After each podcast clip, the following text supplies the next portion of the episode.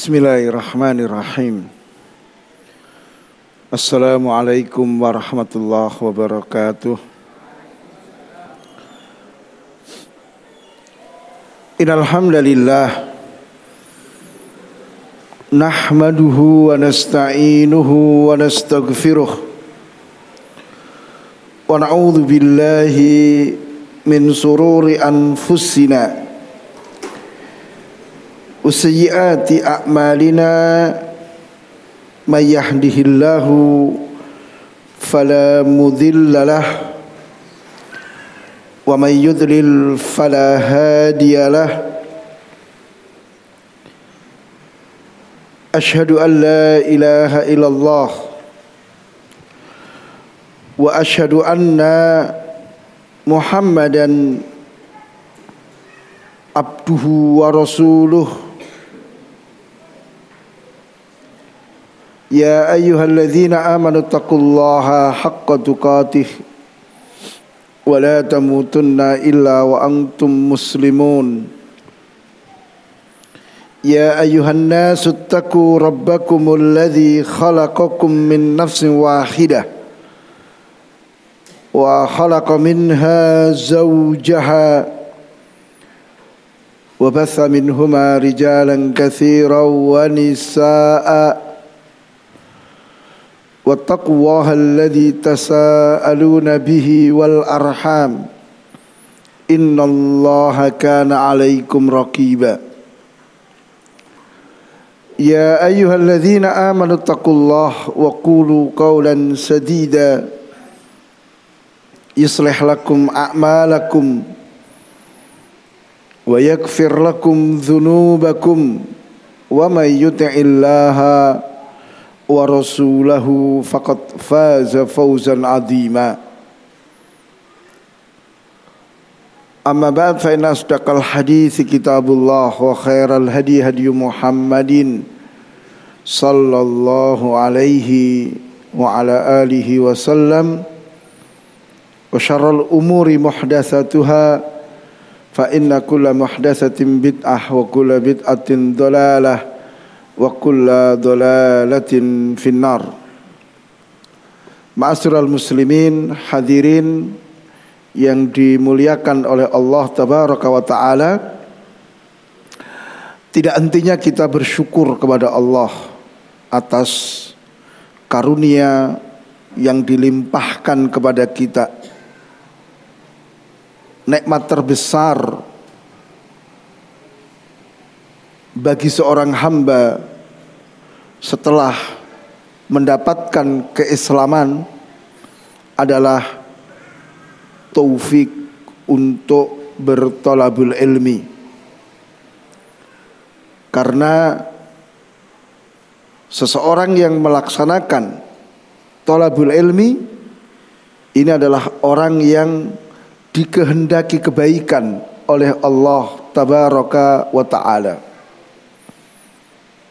Rasul kabarkan, may yuridillahu bihi khairan yufaqihu fiddin. Siapa yang dikehendaki oleh Allah kebaikan, Allah akan fahamkan tentang agamanya. Ya, faham agama tentu dengan belajar. Innamal ilmu bitta'allumi. Ilmu itu dengan belajar. Ya, tidak ada ilmu dengan bersemedi di bawah pohon, di gua-gua mencari mimpi, nggak ada. Ilmu itu dengan belajar.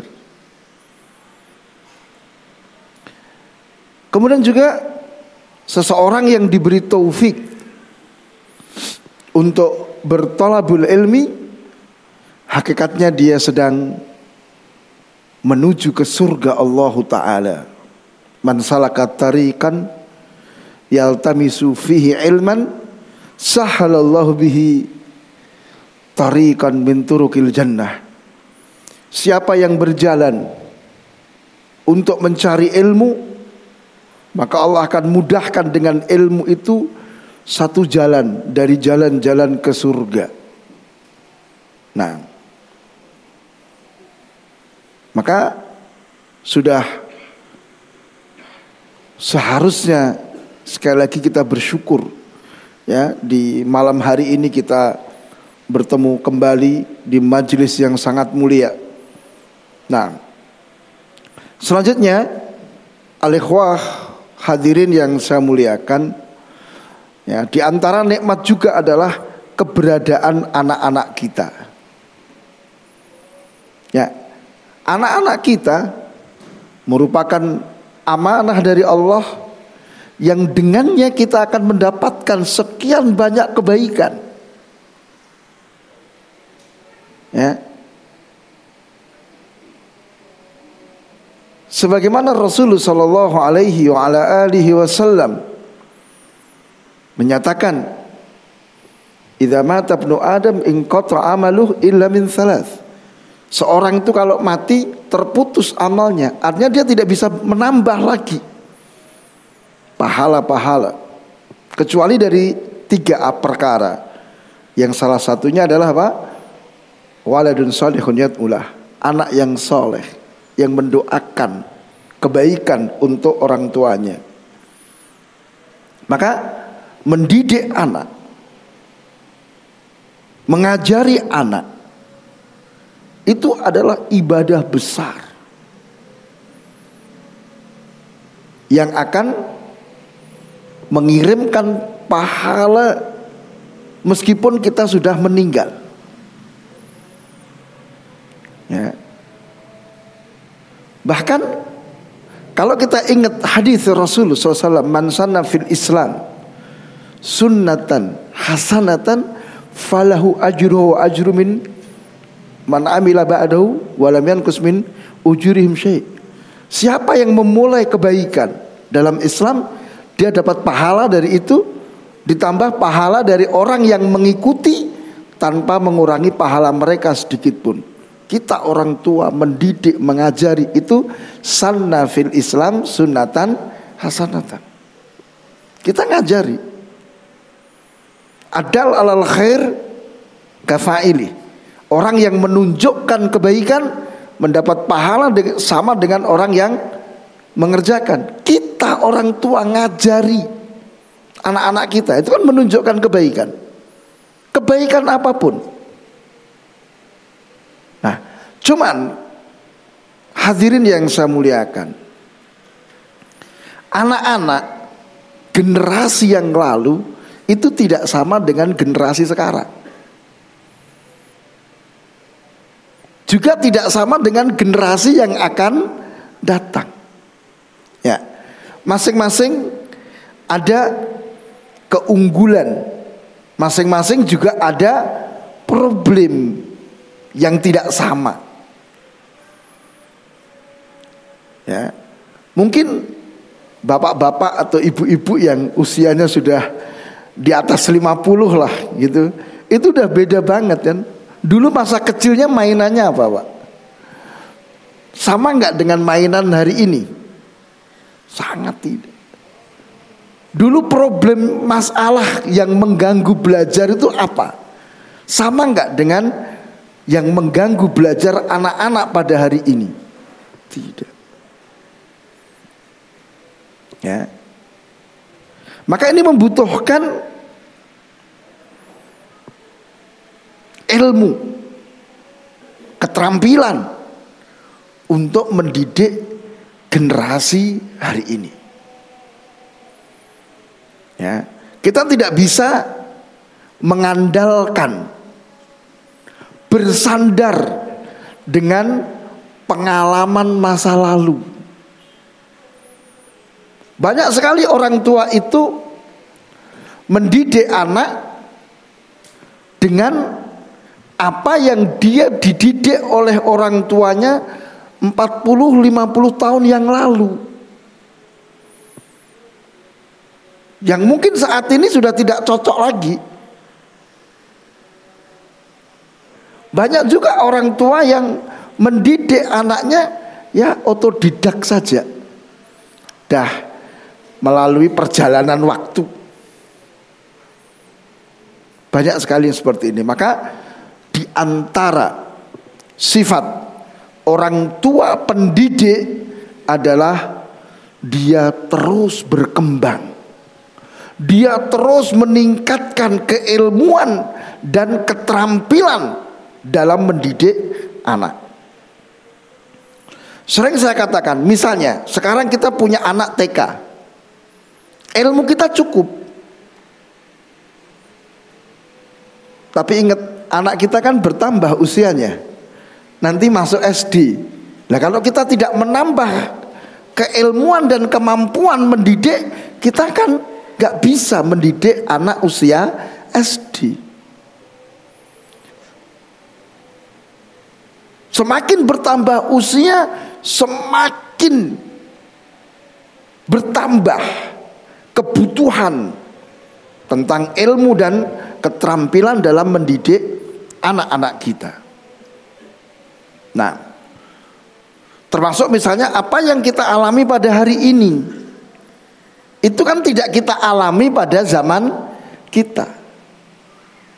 Kemajuan teknologi informasi dan komunikasi luar biasa. Kita kecil dulu TVRI Pak ya, TVRI, TV-nya hitam putih, jam 5 sampai jam 9 atau sampai jam 10 malam. Itu saja satu-satunya TVRI black white. Hari ini ya, hari ini televisi sangat banyak sekali. Dan juga apa? Jam tayangnya hampir 24 jam. Belum lagi ditambah dengan internet. Ya, belum lagi dengan apa namanya handphone. Nah ini kalau kita sebagai orang tua tidak menambah keilmuan, bagaimana kita akan bisa mendidik, mengarahkan, membimbing anak-anak dalam masalah pemanfaatan teknologi. Ya, di komunikasi ya, Allah Ta'ala katakan di surat An-Nahl ayat ke-8, wal khayla wal bighala wal hamira litarkabuha wa zinah wa yahluku ma la ta'lamun. Kuda-kuda perang, keledai-keledai ya, bighal. Bighal itu hasil kawin silang antara kuda dengan keledai. Kemudian keledai-keledai yang kalian naiki. Jadi zaman dulu komunikasi dengan menggunakan hewan-hewan ini kan. Kita menemui fulan naik kuda, naik keledai kan begitu. Untuk menyampaikan kabar juga naik ini lagi. Nah, kita naik hewan-hewan tadi. Tapi Allah katakan wa yahluku ma la ta'lamun. Allah menciptakan apa yang kalian tidak mengetahui sebelumnya. Ya. Jadi ayat ini berkenaan dengan apa? Komunikasi, Pak. Maka kalau kita lihat sejarah komunikasi juga demikian kan. Awalnya langsung naik hewan-hewan tadi. Kemudian ada pos. Ya, kantor pos dulu ya pakai kuda awalnya. Terus perkembangan sampai hari ini apa? Muncul internet, muncul handphone. Ya, sekarang sudah enggak tahu masih ada enggak orang berkirim surat, itu masih ada enggak, Pak? Surat-suratan gitu loh. Korespondensi itu masih ada. Nah, sekarang udah pakai WA aja selesai. Ya, dulu kalau kita nulis surat paling enggak seminggu baru nyampe. Nanti jawabannya seminggu kemudian baru nyampe ke kita. Sekarang kita pakai WA atau pakai aplikasi-aplikasi yang lainnya. Bahkan sekarang lebih canggih lagi kan, ada aplikasi Zoom, ada aplikasi Google Meet dan yang lainnya yang kita bisa melihat ada gambarnya ya. Nah, ini adalah kemajuan teknologi informatika dan komunikasi. Ini nikmat ya. Jadi kita dapati Allah Ta'ala melalui Al-Qur'annya itu tidak menutup ya pintu berkenaan dengan sarana-sarana komunikasi. Mungkin ke depan akan ditemukan lagi teknologi yang lebih canggih lagi. Gitu. Ya. Mungkin awal 2000 kan hanya bisa telepon, SMS.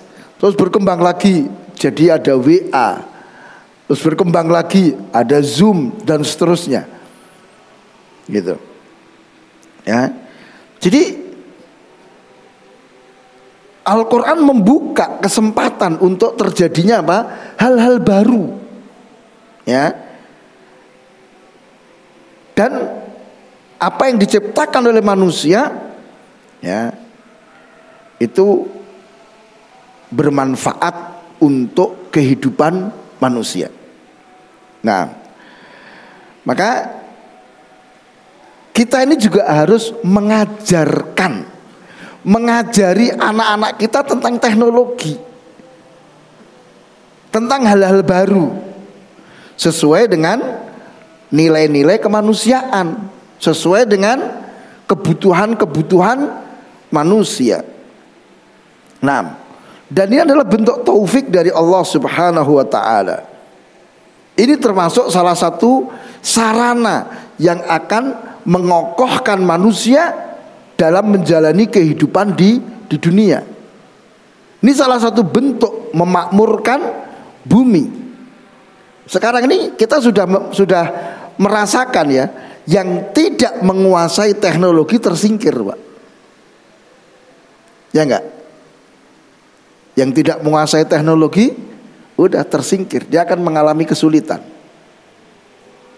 Misal kayak tadi ya, kita tadi pagi itu mau naik pesawat. Sekarang kan macam-macam kan. Harus ini dulu, periksa dulu. Macam-macam, dan itu pakai teknologi. Jadi kalau tadi di bandara Jogja itu tidak ada petugas, Pak, cuman ada komputer, suruh nulis sendiri. Nah, kebetulan di depan saya itu kayaknya tidak menguasai teknologi, jadi antrinya lama saya, karena ini nggak bisa gitu loh. Samping situ antriannya udah dapat 5, ini 1 nggak selesai. Kenapa? Tidak menguasai teknologi. Gitu. Ya. Maka kita harus mengajari anak-anak kita dengan itu. Ya. Maka kita juga harus paham bahwa hal-hal baru berkenaan dengan teknologi itu adalah Allah berikan kepada siapa saja. Tidak dikhususkan kepada mukmin. Orang kafir bisa. Nah, yang penting dia mau berusaha, bersungguh-sungguh, ya, maka Allah akan berikan hal-hal keduniaan itu kepada siapa saja. Nah, meskipun dia mukmin, tapi nggak mau belajar, malas, kira-kira diberi nggak kemampuan untuk menciptakan teknologi? Enggak. Ya, kita juga ngerti bahwa teknologi ya kayak HP, aplikasi-aplikasi itu yang menciptakan orang kafir. Karena mereka mau bersungguh-sungguh. Maka ini kesempatan sebetulnya bagi kita kaum muslimin untuk berlomba menciptakan teknologi yang itu bermanfaat untuk manusia. Ya. Kemudian kaum muslimin yang saya muliakan, teknologi itu adalah perkara yang sifatnya mubah. Hukum asalnya itu apa? Mubah. Tergantung dia mau digunakan untuk apa. Kalau digunakan untuk kejelekan, ya hukumnya jadi haram. Tapi kalau digunakan untuk kebaikan, ya hukumnya apa? Baik. Sesuatu yang berpahala. Kan gitu. Sama. Kita punya peso.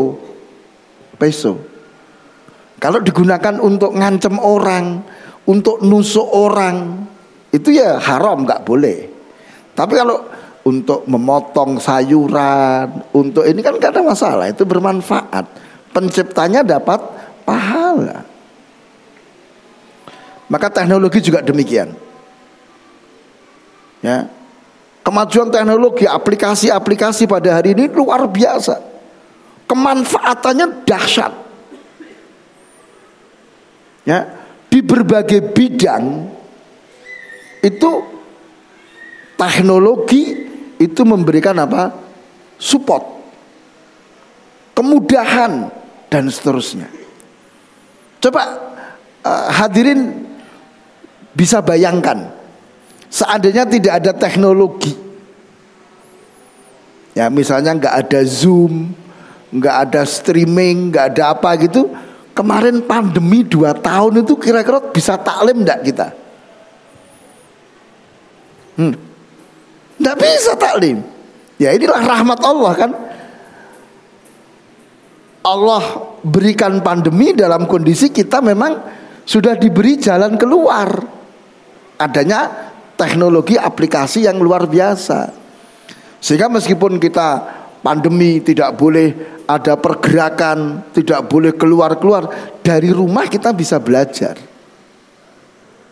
Luar biasa. Bahkan sekarang kita mau ikut pelajaran rutin dari para masyayikh bisa kok dari rumah masing-masing. Yang penting punya teknologi itu tadi. Ya. Di dunia pendidikan juga demikian, luar biasa. Dunia industri apalagi, dunia apalagi pertanian, ya komunikasi kita rasakan semuanya luar biasa. Nah, cuman ketika kita tidak benar ya dalam menggunakan teknologi, maka ini akan mendatangkan apa? Kerusakan-kerusakan. Ya, mendatangkan apa? Bencana bagi kita. Nah. Misalnya ya, kalau seseorang duduk di depan komputer dalam waktu yang lama, itu akan merusak. Bukan sekedar merusak mata, Pak. Tapi merusak saraf-saraf otak, merusak anggota badan yang lain dan seterusnya. Ya. Juga apa yang sekarang mungkin dialami oleh sebagian orang tua, yaitu adanya aplikasi game online. Aplikasi game online. Ada sisi positifnya enggak, Pak? Game online itu. Ada enggak? Hah? Atau sudahlah 100% jelek begitu? Ya tergantung gamenya apa kan gitu. Ada game online yang memang pada asalnya itu jelek. Ya, pada asalnya itu adalah apa? Jelek. Seperti kemarin apa yang difatwakan oleh para ulama karena mengandung kesyirikan. Mengandung nilai-nilai yang jauh bertentangan dengan nilai-nilai Islam. Itu sejak awalnya jelek. Tapi kan ada game online yang hukum asalnya mubah.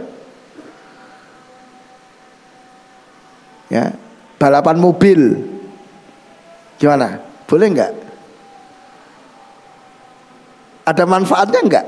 Ada. Itu melatih kecerdasan, keterampilan. Ada sisi positif itu ada.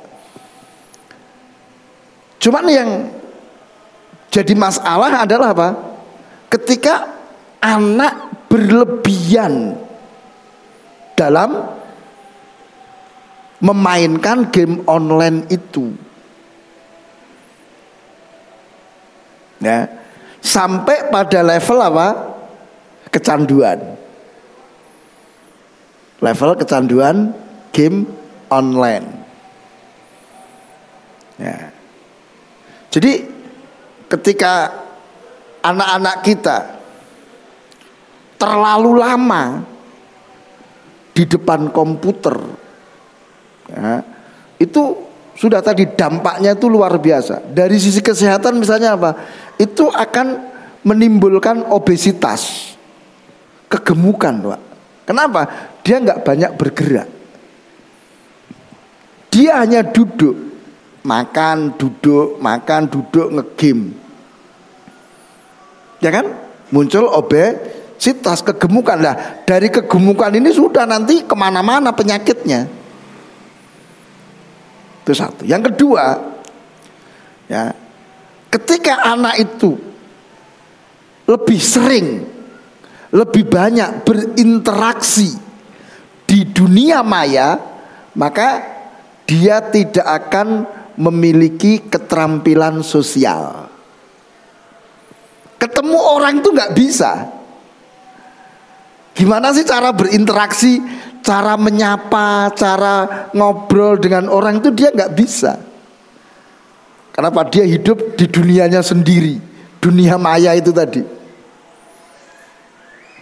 Oke, mungkin secara akademik, secara kecerdasan akal, iya, dia punya. Tapi manusia itu kan makhluk sosial. Dia tidak bisa interaksi itu. Kepekaan, kecerdasan sosialnya hilang. Ini ketika anak terlalu lama di depan komputer.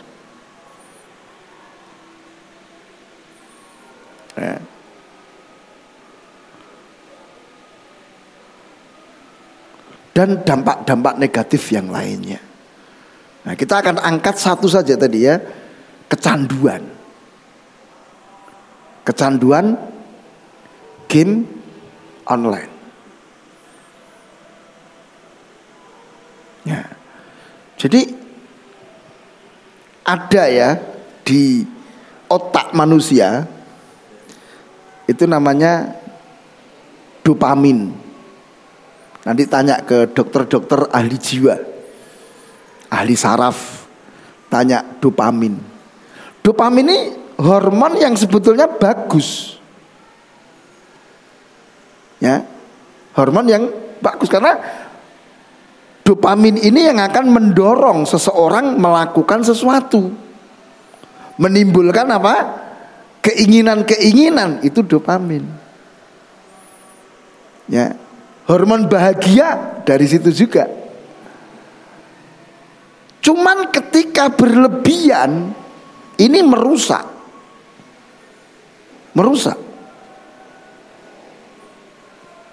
Jadi game online ketika sudah berlebihan ini menjadikan dopamin itu keluarnya over, Pak. Kebanyakan. Sehingga muncul kecanduan itu tadi. Nah, ketika sudah kecanduan, maka akhirnya apa? Anak itu secara psikologis terganggu. Bahkan WHO itu memasukkan kecanduan game itu termasuk penyakit kejiwaan. Gitu. Psikologisnya terganggu. Dia tidak akan bisa konsentrasi. Ketika melakukan sesuatu dia nggak akan konsentrasi. Ya, kita ada satu siswa ranking 1 awalnya, Pak. Ranking 1, bayangin. 1 bulan kena game online langsung merosot. Prestasinya itu langsung level bawah. Kenapa? Sudah gak bisa konsentrasi. Sekolah itu kalau boleh gak masuk sekolah. Tadi karena kecanduan. Pengen segera pulang, pengen nge-game.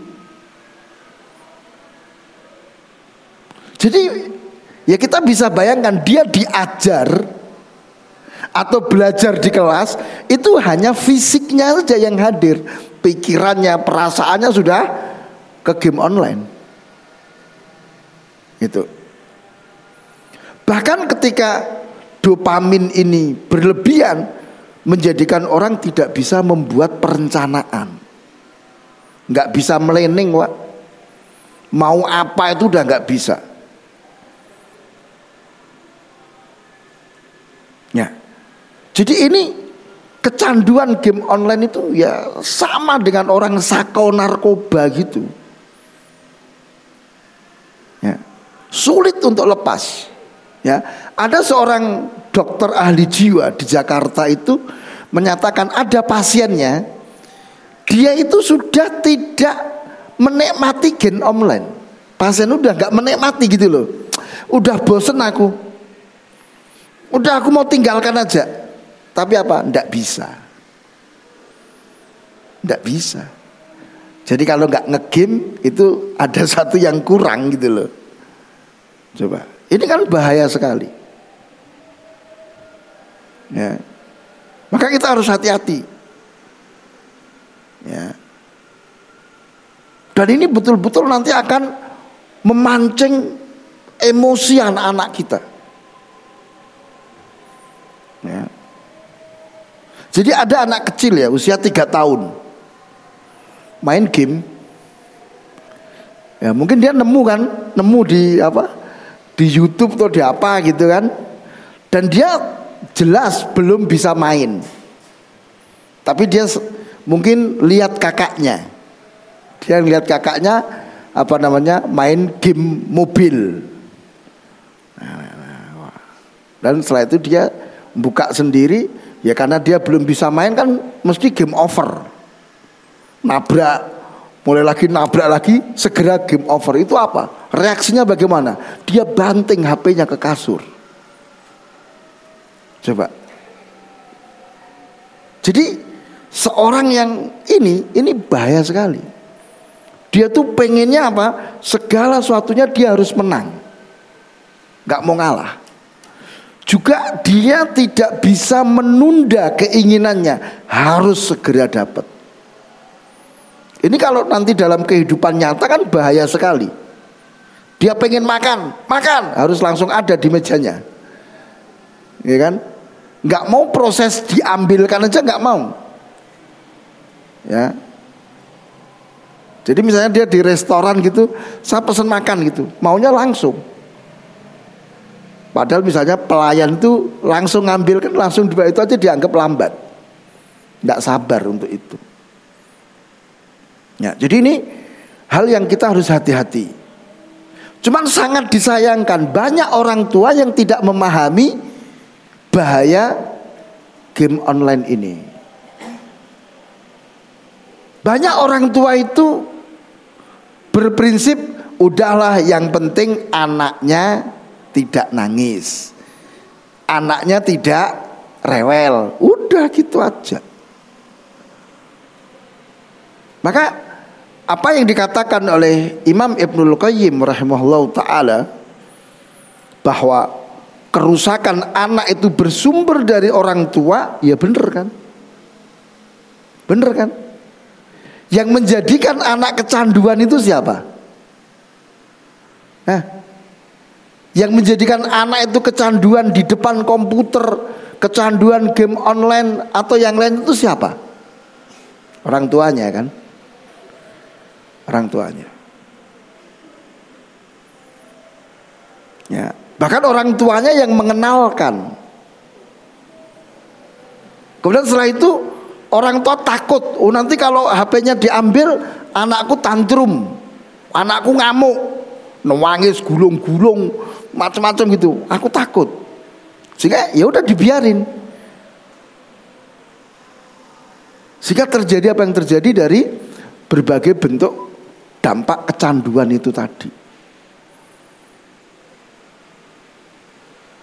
Dan masih banyak lagi sebetulnya ya dampak-dampak negatif dari itu. Belum nanti dari sisi ekonomi, Pak. Jangan dipikir game online itu tidak berdampak negatif terhadap ekonomi. Memang main game online tanpa kuota, nggak pakai pulsa. Kan pakai kuota internet, iya kan? Terus itu kuota gratis dari pemerintah, enggak kan? Kita harus beli.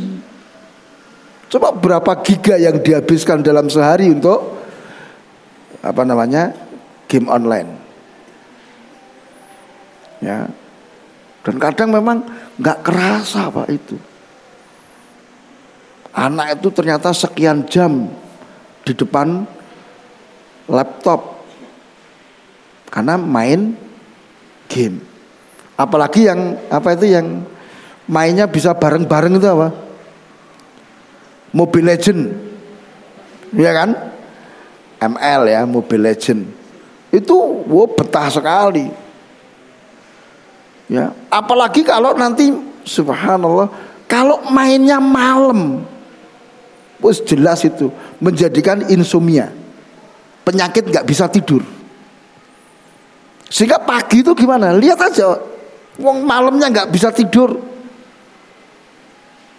Mungkin kalau sehari segera bisa dipulihkan. Lah ini udah bisa tidur siang, ya kan? Besoknya begitu terus lagi, diulang lagi, habis hancur badannya. Kira-kira kalau terhadap pendidikan, terhadap sekolahnya bagaimana pengaruhnya? Luar biasa. Nah, tape. Selanjutnya, hadirin yang saya muliakan, terus solusinya gimana? Ini internet kan nggak bisa kita bendung. Ya. Apakah kita masing-masing punya pengacal sinyal? Kan ada ya kalau di aparat negara itu bisa dia sterilkan lingkungan itu bisa tidak dimasuki sinyal, bisa. Kita kan nggak punya. Dan memang sebetulnya kita ini butuh dengan internet. Hari ini kita nggak ada internet, udah kayak nggak hidup kan kita ini. Cuman kalau ada internet, dampak negatifnya anak kita tadi game online itu gimana ini? Ya. Ini sulit untuk dibendung. Ya. Terlebih kita juga dihadapkan kemarin ya. Mungkin selama ini kita keras melarang anak-anak menggunakan HP. Pegang HP aja udah dipukuli. Tapi kondisi pandemi mau gak mau anak belajar pakai HP. Dan banyak kasus terjadi apa? Ketika dipegangi HP, dikasih kuota itu bukan untuk belajar. Kebanyakan untuk nge-game. Nah, gimana kita? Dilarang wong nanti alasannya untuk belajar. Dikasih, disalahgunakan. Gimana? Banyak orang tua akhirnya apa? Sekedar ngeluh gitu loh. Nah, maka di sini ada hal-hal yang bisa kita lakukan sebagai solusi dari persoalan yang kita hadapi pada saat-saat sekarang. Ya. Yang pertama, kita ini harus menguatkan keimanan anak-anak kita. Tuh. Harus menguatkan keimanan anak-anak kita. Ya, misalnya keimanan kepada Allah, bahwa Allah itu melihat, Allah itu mendengar, Allah itu mengetahui apa yang kita lakukan. Coba kalau ini tertanam, ya, kokoh pada diri anak-anak kita, tentu anak tidak akan menyalahgunakan. Meskipun orang tuanya gak melihat, meskipun gurunya tidak tahu, meskipun dia di kamar sendirian, dia tidak akan selewengkan. Kenapa? Allah tahu, Allah melihat, Allah mendengar. Jadi ada sikap muraqabah yang kuat pada diri anak-anak kita. Ini yang penting. Kita ini sering-seringnya melupakan solusi yang pokok dan mendasar ini. Yaitu apa? Menguatkan keimanan ini. Kita itu hanya sibuk Sudah, kalau gitu HP-nya diambil. Selesai masalahnya. Udah, nggak saya kasih kuota. Selesai masalahnya. Ya, di dekat rumah saya ada anak-anak itu nggak dikasih kuota sama orang tuanya, tapi ternyata apa? Tetangganya itu punya wifi tanpa dipassword. Ya udah, di tetangganya aja main, ya kan? Oke, kita nggak kasih HP, dia pinjam HP temennya. Alasannya belajar bersama, ya kan? Tetapi kalau iman ini kuat, enggak. Nah, sekarang problemnya bagaimana kita menumbuh kembangkan, menguatkan keimanan, sikap muraqabah pada anak-anak kita. Itu yang penting. Jadi kalau dalam dunia pendidikan diistilahkan dengan tarbiyah imaniyah, pendidikan keimanan. Coba kalau anak itu meyakini bahwa tentang hari akhir, bahwa semua amalan itu akan diperhitungkan, semua perbuatan akan mendapatkan balasan, kira-kira dia berani gak menyalahgunakan HP, menggunakan apa, kuota untuk hal yang tidak baik? Gak berani. Kenapa? Tadi Allah tahu catatannya lengkap, nanti akan dibalas di sana, gitu loh. Ya, maka coba perhatikan, sekian banyak ayat dan hadis itu ketika menyebutkan perintah atau menyebutkan larangan dikaitkan dengan keimanan. Mangkana yu'minu billah wal yaumil akhir falyakul khairan awliyasmud. Siapa yang beriman kepada Allah dan hari akhir, dia berkata yang baik, atau kalau tidak apa, diem. Kenapa? Iman kepada Allah, dia yakin Allah mendengar ucapannya, Allah tahu apa yang dia ucapkan, apa yang dia bisikkan. Dia yakin ucapannya dicatat, dia yakin ucapannya akan dibalas oleh Allah pada yaumul kiamah. Kira-kira berani gak dia ngomong yang jelek? Nah, hadirin yang saya muliakan, kalau kita hanya mengandalkan pengawasan kita, pengawasan manusia, gak ada, gak bisa. Coba misalnya kita duduk berdampingan dengan anak kita, tahu yang dipikirkan oleh anak kita? Enggak kan? Enggak tahu niatan anak kita. Wah, aku nanti malam nge-game ini, tunggu kalau udah pada tidur semua. Ada niatan. Kita enggak tahu, duduk di samping kita. Tapi kalau Allah ya tahu semuanya, Allah alimul khabir. Jadi mari ya ayah bunda, hadirin yang saya muliakan, ini pendidikan iman, ini solusi yang pokok dan mendasar.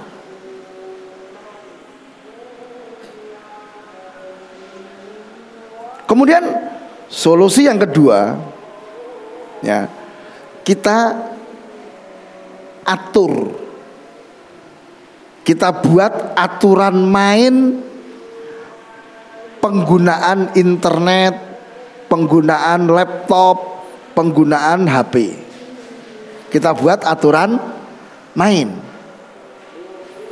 Misalnya, boleh buka laptop, boleh buka internet, tapi di ruang tengah. Tidak boleh dibawa ke kamar. Orang kan mikir kan, kalau di mana, di ruang tengah, yang orang itu sering hilir mudik begitu, dia mesti mikir kalau mau membuka hal-hal yang tidak baik, gitu.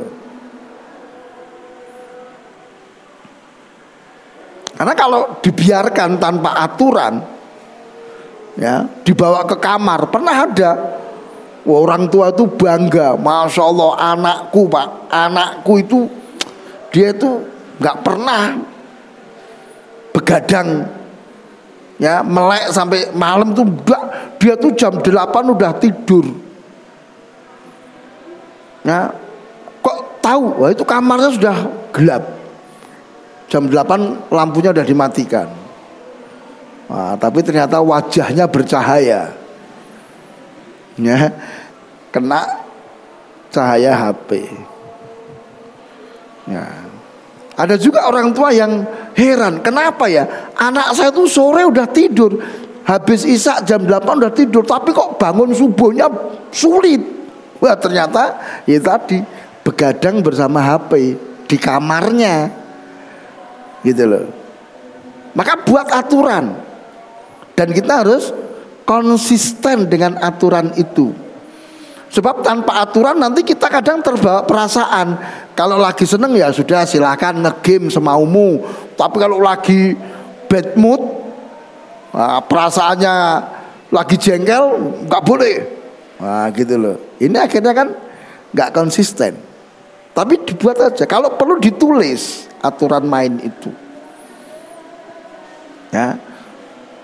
Di mana boleh buka laptop, berapa lama ya, durasinya itu harus ditetapkan juga ya.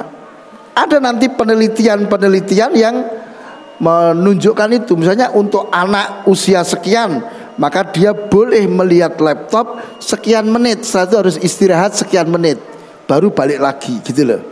Itu ada penelitian-penelitian dari ahli kesehatan itu. Kemudian yang ketiga solusinya apa? Terangkan, jelaskan dampak negatif dari game online itu, atau dampak negatif dari apa? Berlama-lama di depan laptop. Terangkan. Dan ini kita harus bisa menjelaskan secara ilmiah. Secara apa? Ilmiah. Dari berbagai sudut. Tadi misalnya apa? Dari sudut kejiwaan. Ya, game online tuh merusak jiwa, menjadikan gak fokus dan sebagainya. Dari sudut ekonomi, dari sudut kesehatan, dari sudut sosial. Ya, sudut ibadah dan seterusnya. Terangkan sampai anak itu betul-betul yakin dengan dampak negatif itu. Ya. Ya, ada satu keluarga ya, keluarga kafir ini, Pak. Orang Amerika itu untuk mencegah agar anaknya tidak membuka situs-situs porno, itu diterangkan dampak negatif akibat jelek dari melihat pornografi. Bukan hanya dari sisi apa tadi, kejiwaan, tapi semuanya, sisi ekonomi, sisi sosial, sisi perkembangan akal dan seterusnya. Sehingga akhirnya apa? Ya, anak ini sudah istilahnya apa? Mendengar situs pornografi gitu udah jijiknya luar biasa. Udah gak mau.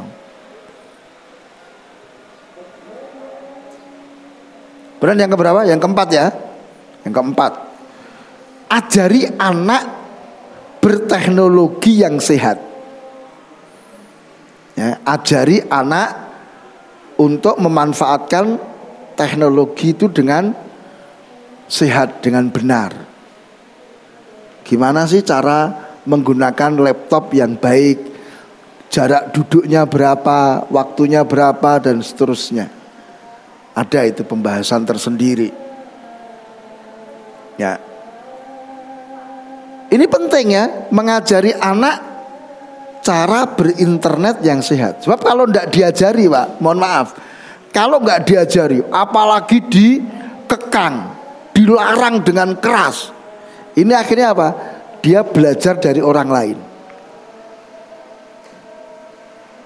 Ya seperti yang kita lihat dampaknya pada saat-saat ini. Awalnya anak-anak itu dilarang keras menggunakan HP, dilarang keras berinternet, ya. Pokoknya masuk warnet itu seperti masuk lokalisasi. Masuk warnet itu seperti orang ke tempat pelacuran. Nah, begitu dibolehkan berinternet, anak itu euforia. Tahu ya euforia ya? Merasa bebas sebebas-bebasnya, sehingga dia browsingnya ngawur gitu. Selama ini gak boleh ngelihat, akhirnya apa? Semua dilihat, entah itu situs apapun, termasuk situs-situs yang negatif. Ingat ya, jadi situs-situs negatif itu bukan hanya pornografi loh Pak. Kalau pornografi itu masih mending, kita masih sepakat, anak kita itu juga sepakat itu jelek. Yang ngeri adalah ketika dia buka situs-situs yang syubhat. Situs-situs syubhat. Oh, yang saya buka taklim kok. Yang saya buka ini ceramah agama. Tapi dari orang-orang yang menyimpang. Kan bahaya. Ya kan? Itu yang terkena kan pemikiran. Oh, saya cuma nge-game kok. Nah, ternyata di dalam game itu ada tadi, secara tidak sadar anak menyerap nilai-nilai yang bertentangan dengan Islam melalui game itu.